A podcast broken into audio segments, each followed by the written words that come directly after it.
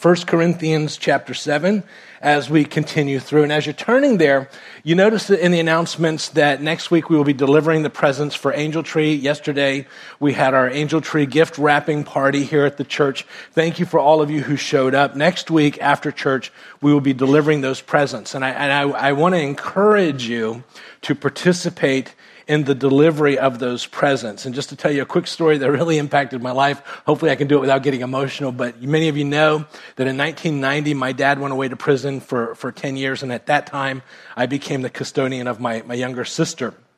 She was 7 at the time, and so the first couple of years were very, very difficult for us. It took a couple of years to get our footing, but about 3 years into it, we were actually able to go and purchase presents through the Angel Tree program and take presents to children whose parents were incarcerated. My dad was in jail, and so we kind of knew what that was like. We went to this one house, and I'll never forget. We walk up to this house. It was a duplex, and it was one of those things where the front door's here, and there's jealousy windows right next to you on the front steps, and this was a bedroom. And so Daisy and I, that was my sister's name, we go up to the door, we knock on the door, and the jealousy windows open, and the little guy in there, and he goes, "Who is it?"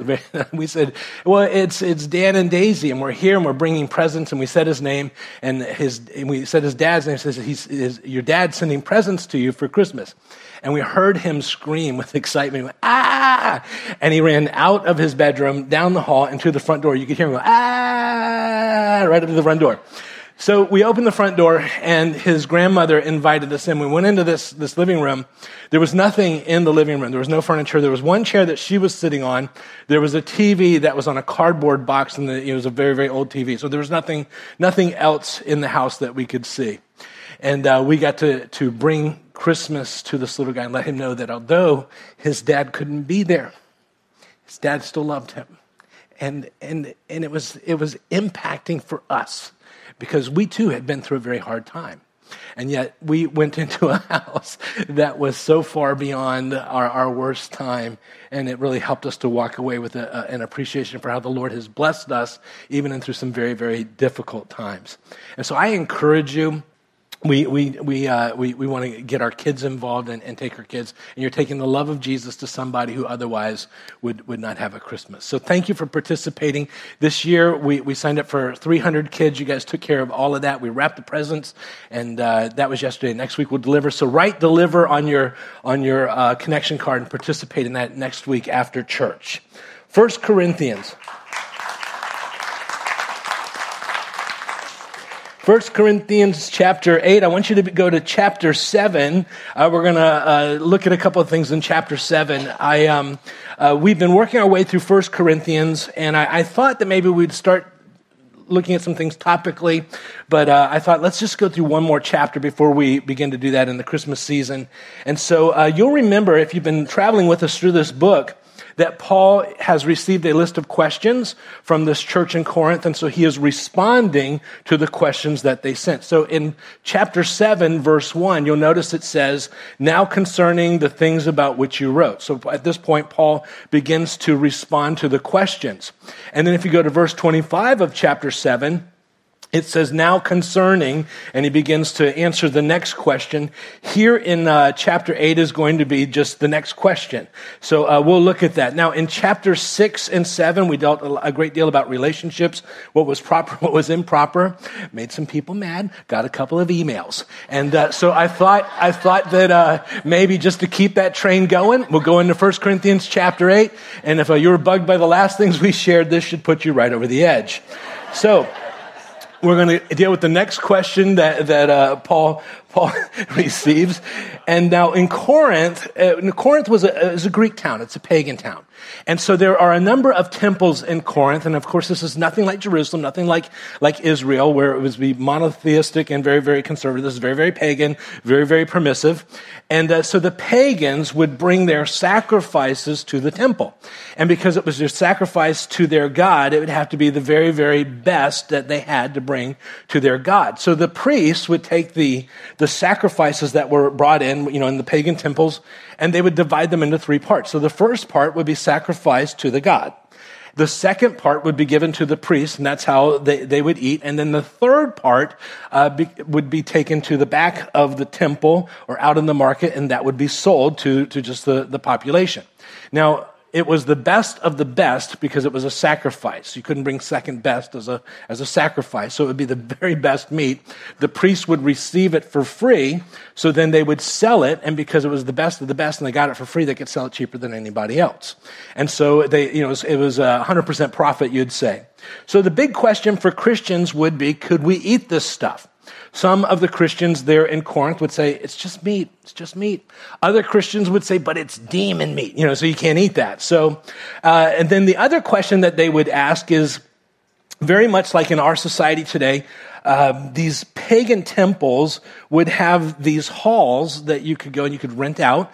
And so some people would have their weddings in those halls, or they would have a certain party. And so would it be appropriate if you were invited as a Christian to go to the pagan temple and go into their temple and be part of a party or a part of something, not a religious ceremony, but just, a wedding or some type of party? So they were wrestling with that. So Paul's going to deal with this, but he's going to deal with the kind of the wider issue. He's going to take about 3 chapters to kind of unpack this. We'll deal with chapter 8 today, and chapter 9, and then chapter 10 as we go. So we're going to look at chapter 8. We're going to look at it from their context, but then we're also going to apply it to our context. And let's see where we wind up. I'm going to pick it up in verse 1 of chapter 8. He says, "Now concerning," this is just the next question, "now concerning things sacrificed to idols. Now we know, and all have knowledge, that knowledge makes arrogant, but love edifies. If anyone supposes that he knows anything, he is not yet known as he ought to know. But if anyone loves God, he is known by him." So Paul begins this by saying, some of us are going to have some knowledge in certain things, and be careful because that knowledge can make you arrogant. So we want to respond in knowledge, but we also need to respond in love. And we'll see how that works out as we travel through. Verse 4, he says, "Therefore concerning," this is the next question, "therefore concerning the eating of things sacrificed to idols, we know that there is no such thing as an idol in the world, and that there is no God but one." When your Bibles say things sacrificed to idols, it's speaking specifically of the sacrifice, which would be meat. So if you go down to verse 13, you'll just notice that it says, "Therefore, if food causes my brother to stumble, I would never eat meat again." That's what they're talking about. The sacrifice would be meat. Verse 5, he says, "For even if there are so-called gods, whether in heaven or on the earth, as indeed there are many gods and many lords," lots of temples and things of that nature, "yet for us there is but one God, the Father, from whom are all things, and we exist for him, and one Lord, Jesus Christ, by whom are all things, and we exist through him." So as Paul begins this, you're going to find that he's saying there's really nothing to that meat. There's nothing to that statue. It's just meat. It's just meat. So so we don't even recognize those idols and things of that nature. However, verse 7, and in my translation it says, "However, not all men have this knowledge, but some, being accustomed to the idol until now, eat food as if it were sacrificed to an idol." And I want you to underline conscience being weak. Underline the word weak. All of your Bibles have the word weak. Their conscience being weak is defiled. At this point, all commentaries that you would read on this will all make the point, and they will say something like this. And I want you to write this down. We're going to find, as we travel through this chapter, we're going to find that it's the weak Christians who have the most convictions. The weak Christians have the most convictions. We're also going to find that the weakest Christians are the ones who are going to be the most critical of those who have what we would call freedom in Christ. And we'll talk about that as we travel through. Verse 8, it goes on to say, "But food will not commend us to God. We're neither the worse if we do not eat, nor the better if we do eat." So God says, I don't care. Food doesn't make you right before God, doesn't make you wrong before God. How many of you ever heard of a group called the Seventh-day Adventists? Seventh-day Adventists would hold that it's Jesus and you have to keep the dietary laws of the Old Testament. If you don't keep the laws of the dietary laws of the Old Testament, then you're not really right with God. Where Paul would say the food doesn't really matter. to God. So we see that. So the big question here in chapter 8 is, can I eat food that is sacrificed to an idol? So in Paul's day, the big question was meat. And the reason that was such a big question is that meat was associated with occultic practices. Some said it's just meat, and others said, well, it's demon meat. Some would just say, well, you know, thank you, Jesus, for the meat, and they would just eat that. Those who had the freedom to eat the meat, and they just said it's just meat, they had a knowledge that this is just meat, and so. But the problem with them is they became arrogant on behalf of those who had weak consciences. The other group claimed that the meat would be what they would consider to be demon meat. And in verse 7, we saw, it says, however, not all men have this knowledge, but some being accustomed to the idol unto now eat food as if it were sacrificed to an idol, and their conscience being weak is defiled. So they had a weak conscience, we would say an ill-informed conscience at this point. So for me personally, one of the things that I would say is I never try to talk anybody out of a conviction that they may hold. Christians have a number of different convictions. It's kind of like if, in my family, we have a number of children, and those of you who've had kids, you've certainly been through this. When my kids are small, they're very much afraid of the dark. Anybody ever had that experience? And so you try to talk with them and reason with them why they don't need to be afraid of the dark. Has that ever worked? For anybody in the history of the universe, it never works. You can never talk them out of the fear of the dark. And so what you hope is that as they grow, they get over those fears of the dark, and they just grow beyond it. I would never take my children and throw them into a dark room to kind of get them over their fear of darkness. I think that would be kind of cruel. And so I would never do that. In the same way, I would never try to talk somebody out of their conviction. I would never try to force them to violate their conscience in any way. So here in chapter 8, the big issue is food. And in our country, you know, that was their big issue in that day. In our country, it's things like alcohol, it's things like going to movies, it's things like dancing or tattoos or body piercing, these types of things. It's also important as we get into this chapter to realize, once again, that we are also called to be missionaries to our culture. And when you're a missionary to your culture, for the believer, that can create somewhat of a tension because it means that we have to engage our culture. So I want you to notice a couple of verses there in your outline. Jesus would say in John 17, he says, I do not ask you to take them out of the world, but to keep them from the evil one. And then also Jesus would say there in your outline, he said to them, go into all the world and preach the gospel to all creation. So God says, I don't want to remove you from your culture, and you know you need to be in your culture. And if I were a missionary, I'd want to learn as much about the culture as I could possibly learn. I'd want to know what's important to them, what their customs are, and all the things that they hold valuable. On the other hand, you see in the Bible that there's a concern that some people would get so immersed in their culture that they lose their effectiveness. And it's times like that, you know, they're getting absorbed, that Paul would say this. Notice this verse on your outline. He says, what does a believer have in common with an unbeliever?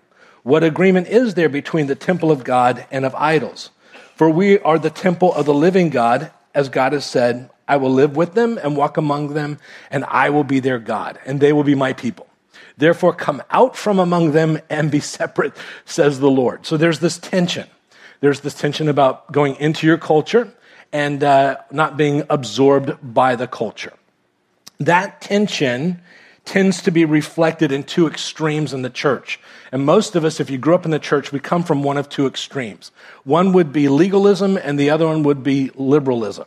So let's look at that real quick as we unpack the rest of this chapter. First of all, legalism. Legalism there in your outline is a strict, literal, or excessive conformity to the law, to religious or moral code, the institutionalized legalism that restricts free choice. That comes from Merriam-Webster. So in a legalistic church, you'll find that you will be separated from the world by keeping a list of rules. And so some of those rules would be things like dancing. The church that I was at before coming to Calvary had a covenant that you signed, and one of the things that you had to say is that you would never dance. And yet the church that I grew up in our student ministry, we would have sock hops. And so, you know, so which one is right? Alcohol, some believers do and some believers don't. the church I pastored in Ohio. It was Northwest Ohio, which is a very, very conservative Christian community. And the church at large was so against alcohol that we as the pastoral team could not even eat in a restaurant that served alcohol, which limited things quite a bit. Because we might be seen there in a restaurant, where they served alcohol. And who would see us? Well, the people in our church, essentially, who were also there eating, which was okay for them, but not for us. Early on, church I went to, they said cards were wrong, movies, smoking, tattoos, body piercing, secular music, and those are all the things that we tend in our church. And in those churches that are legalistic, they will have a lot of rules about those things. So in a legalistic church or legalistic environment, they would typically hold, and I want you to write this down, I'm spiritual because I keep all the rules. Now, any of you would ever say I came from sort of a legalistic background? Anybody? 1, 2, 3, okay. All right, the rest of you come from a liberal background. We'll talk about that then. So here at Calvary, we don't have a lot of rules. As a matter of fact, there's a verse that we point to in Colossians, and here's what it says. On your outline, it says, "Therefore, no one is to act as your judge in regard to food or drink, or in respect to a festival or a new moon or a Sabbath day, things which are a mere shadow of what is to come, but the substance belongs to Christ. Let no one keep defrauding you of your prize by delighting in self-abasement." The idea is that some people delight in all the things that they don't do to show how spiritual they are. And Paul says, don't let anybody be your judge in those things. So you have legalism on the one hand, and then on the other hand, you have what's called liberalism. Now, there in your outline, liberalism is a movement in modern Protestantism emphasizing the intellectual liberty and the spiritual and ethical content of Christianity. And in those churches, you sort of get the feeling, their mantra is anything goes. And they don't take a real stand on anything. So go ahead and write that down. Anything goes. So that's what they hold. So the problem is being so absorbed by the culture that you're not really effective. So there needs to be a balance somewhere between you don't want to leave the culture and you don't want to be absorbed by the culture. So that leaves us with some questions. And the questions are, so how do we know as believers what we can do? What can we do? What's appropriate for a believer? So I've put down today 4 questions as we unpack this chapter. And are you ready for the 4 questions? Are you sure? Let's find out. Okay, well, the first question is simply this. If you're a believer, this would be the first question, certainly for us here at Calvary. And the first question is simply, what does the Bible say? What does the Bible say? The Bible sets boundaries as to what is appropriate. We're a Bible-believing church, and we believe that the Bible is universally applicable to all cultures and to all people. There are some things that are just universally wrong, regardless of the culture, based on the Bible. Murder, rape, stealing, sex outside of marriage, pornography, these things the Bible takes a very strong stand on. These things are wrong for all people all the time, and the Bible is very, very clear of those things. And when you do those things, you find yourself, you're disobeying God. So what does the Bible say? Somebody will come and they will say, well, Pastor, nowhere in the Bible does it say you can't smoke pot. And it's true. There's no verse that says thou shalt not smoke weed. There's no verse like that. But there are some other verses that you may want to consider. For instance, in the book of Romans, Paul would say this. Paul says, everyone must submit himself to the governing authorities, for there is no authority except that which God has established. The authorities that exist have been established by God. Consequently, he who rebels against the authority is rebelling against what God has instituted, and those who do so will bring judgment on themselves. So if you're doing something like that, you need to repent, you need to step away, and that's not what you should be doing as a believer. So even though there's no verse that says, thou shalt not smoke pot, there is a verse that says, don't be breaking the law, essentially. So far, so good? Yeah. So for us here at Calvary, the first question is always, what does the Bible say? And that's our foundation. We always go back to the Word of God and what it says. Now, the second question would be, what does my conscience say? What does my conscience say? In verse 7, let me read it again. He says, however, not all men have this knowledge, but some, being accustomed to the idol until now, eat food as if it were sacrificed to an idol, and their conscience, being weak, is defiled. So some people have a weak conscience, and if they violate that, it defiles their conscience. You and I are created in the image of God. So being unique in the creation, we have something that nothing else in the creation has. We have a conscience. And that conscience is there from the Lord, and that's kind of, he puts that in us so that we have this rudder in our life that we can say, this is appropriate and this is not appropriate. Some sins would be what we would call universal sins. They are wrong for all people everywhere. Other sins might be conscience sins. They're not wrong for other people, but they would be wrong for me. And so I should never violate my conscience. So go ahead and write this down. Some things are wrong for me, but not for others. Some things are wrong for me, but not for others. In the book of Romans, Paul says this. And I want you to underline the word weak as we travel through. We're going to find that weak is a real theme here. Paul says, accept him who is weak without passing judgment on disputable matters. One man's faith allows him to eat everything, but another man whose faith is weak eats only vegetables. The man who eats everything must not look down on him who does not, and the man who does not eat everything must not condemn the man who does, for God has accepted him. In our society, we tend to think that the people with the most convictions are the people who are the most spiritual. What you find in the Bible is the opposite tends to be true. I come from a denomination where I went to seminary where it was no, no, no, no, no on just about everything. And the more no's that you kept, the more spiritual you were regarded. Where Paul's going to say, you know, really, it's the person with who's not burdened down by so many convictions that is really the one who's probably closer to the truth. Also, from the Amplified Bible, from Romans 14 also, there in your outline, he says, but the man who doubts misgivings and uneasy conscience about eating and then eats, perhaps because of you, stands condemned before God because he is not true to his convictions and he does not act from faith. For whatever does not originate and proceed from faith is sin. Whatever is done without conviction is approved by God. A conviction of its approval by God is sinful. So you never want to disobey your conscience. I think for many people in the church, what's so frustrating is not that you're violating your conscience in many things, but for many people in the church, you've been bound by somebody else's conscience. And you might have a freedom in something, but other people have this conscience, and they want to bind you in that. We could talk about any of 100 things that the church has disputed over the past couple of hundred years. I want to just bring up two things and just kind of share how this all works out. How many of you have ever heard of somebody named Charles Spurgeon? Okay. How many of you ever heard of somebody named D.L. Moody?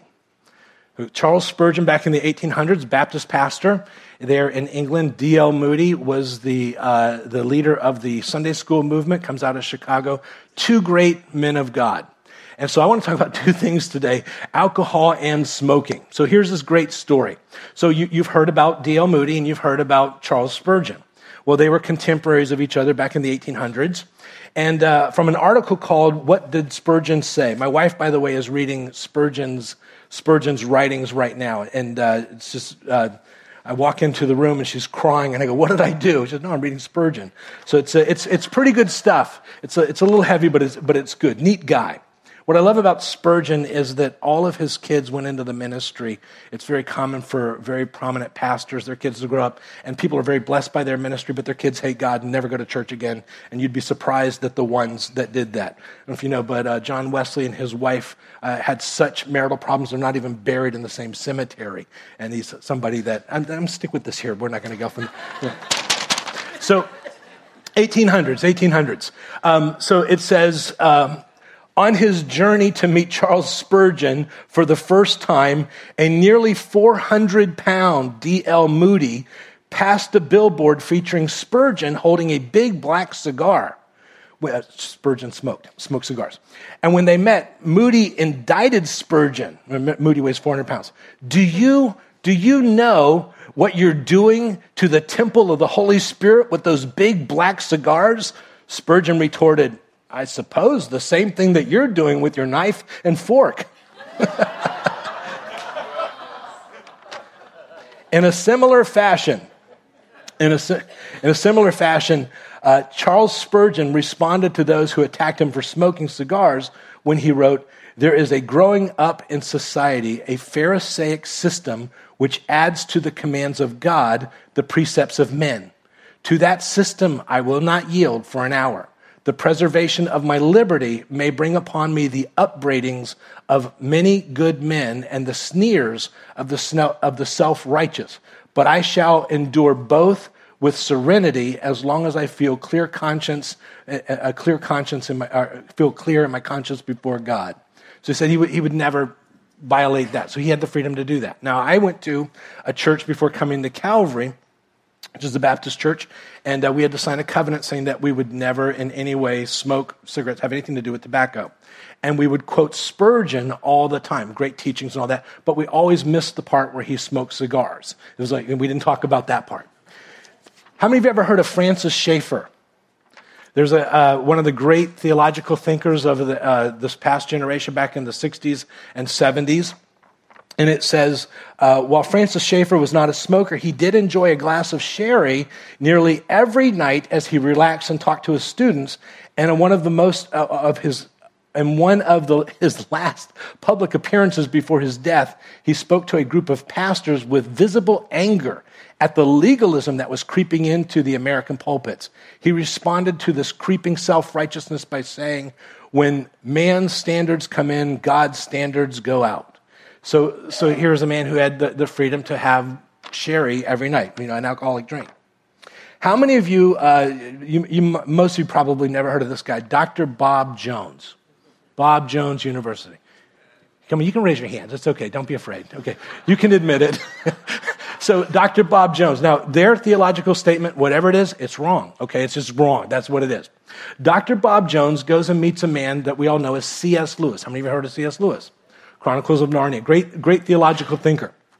So he meets C.S. Lewis. Now, if you know anything about Dr. Bob Jones and Bob Jones University, no smoking, no dancing, no drinking, no nothing. So he meets him, and it says Dr. Bob Jones was asked after his meeting with C.S. Lewis for an assessment regarding this Oxford professor, which is C.S. Lewis. And Dr. Bob Jones said, "That man smokes a pipe, that man drinks liquor, but I believe he's a Christian." It was very hard for him to admit that somebody could be a Christian and do those things. Martin Luther, from where the Lutherans come from, great reformer, he separates from the Catholic Church. He marries an ex-nun. Her name is Catherine. He says, "The thing that I love about Catherine the most is the beer that she brews." Ladies, if you're single, you might want to learn. Worked for Martin Luther. He left the Catholic Church, left the priesthood for it. So anyways, John Calvin. How many of you have ever heard of Calvin? Calvinism. John Calvin leaves the Catholic Church, becomes a pastor of a church.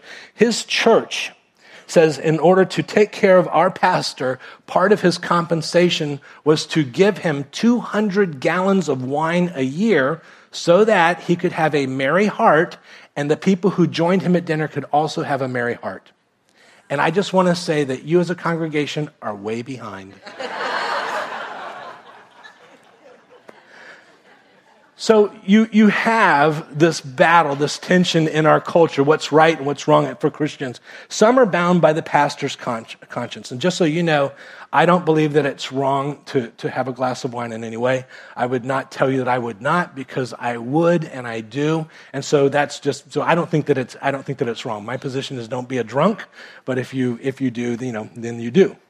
But I will tell you this, that Jesus turned water into wine, and it was certainly real. So I don't think that it's wrong. But I do love, as the pastor, walking into restaurants here in town. And I know many of you have heard me say this, but when I walk into a restaurant in town, I can always tell who goes to Calvary and what your theological background is. For instance, I walk into Rancho Chico. There's three guys sitting at the bar. They all have a beer. I walk in. They all hold up their beers going, "Pastor Dan!" I'm going...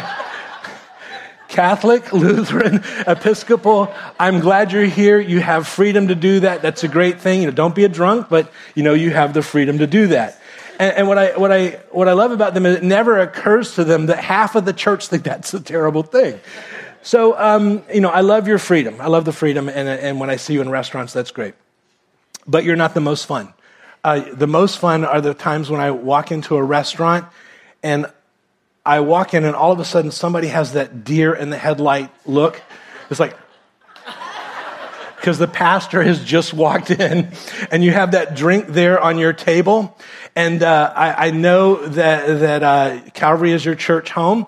I know that because you immediately have that deer in the headlight look, but then you take your little menu, that the one that stands up that advertises the specials, and you build a tent around your drink, you know, so that I won't see, you know, you're like this.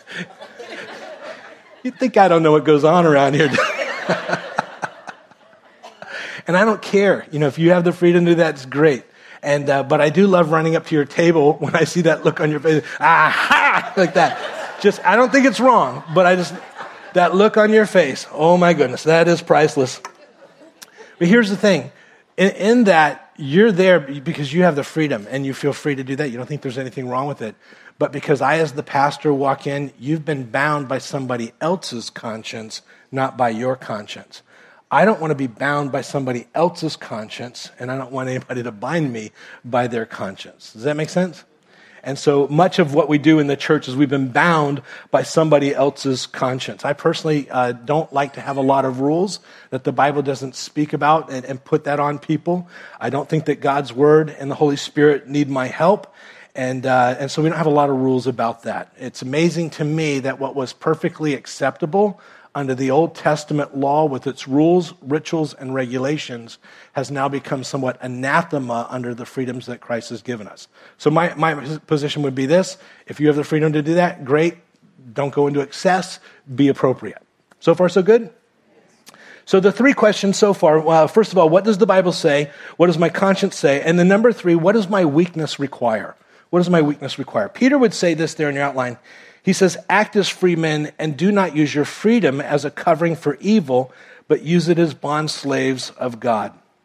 Some of us here have struggled with things such as alcohol, and we know that even one drop is something that just, we're done. And so we know that for some of us, we need to never under any circumstance whatsoever have even a sip. That's what our weakness requires. So what does the Bible say? What does my conscience say? And then what does my weakness require? And you know who you are. And then number four, the question is, what do my friends need? What do my friends need? Verse 8, I'm going to read all the way through. I want you to underline the word weak every time we come to it.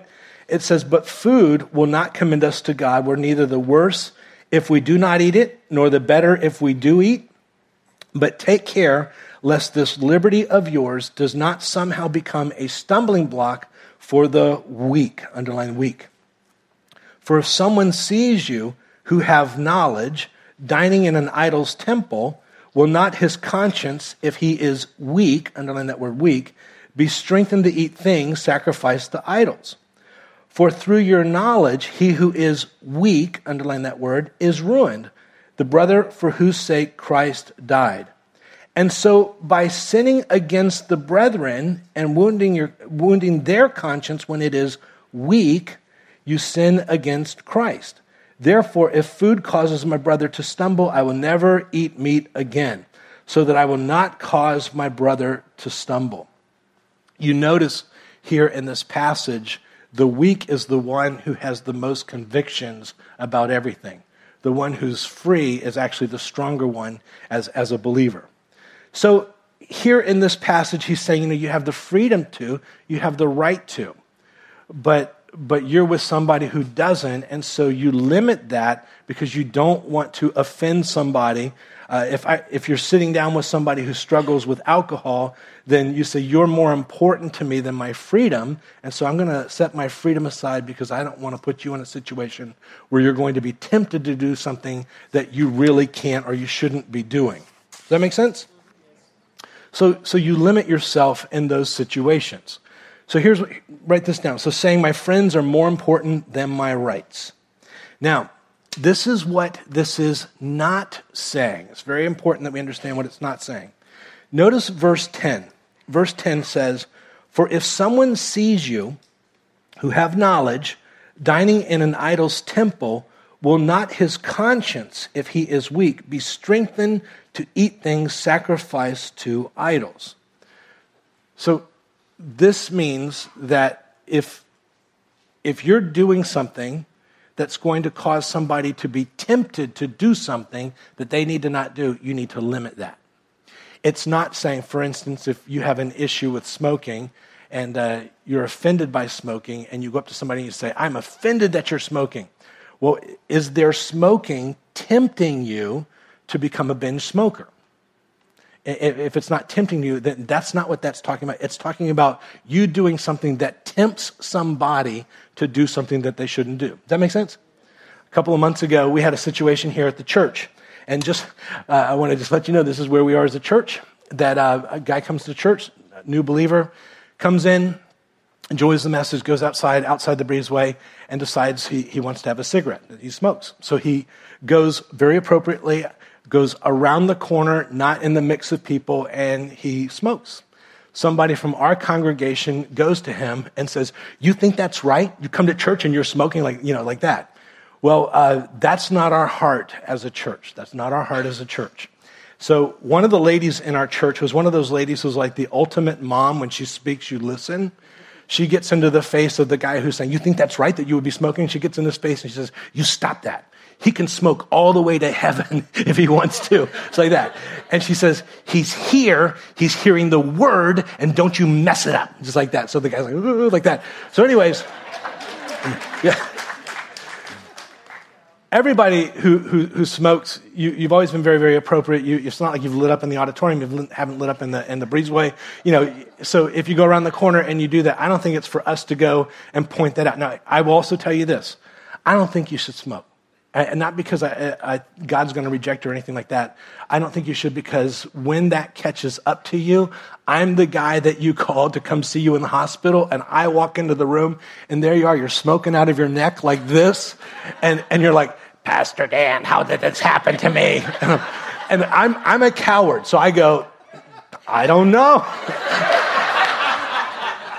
It's just crazy thing, So, but I don't want that for you. But I don't think it makes you unspiritual. I don't think it means that Jesus doesn't love you. You don't love Jesus.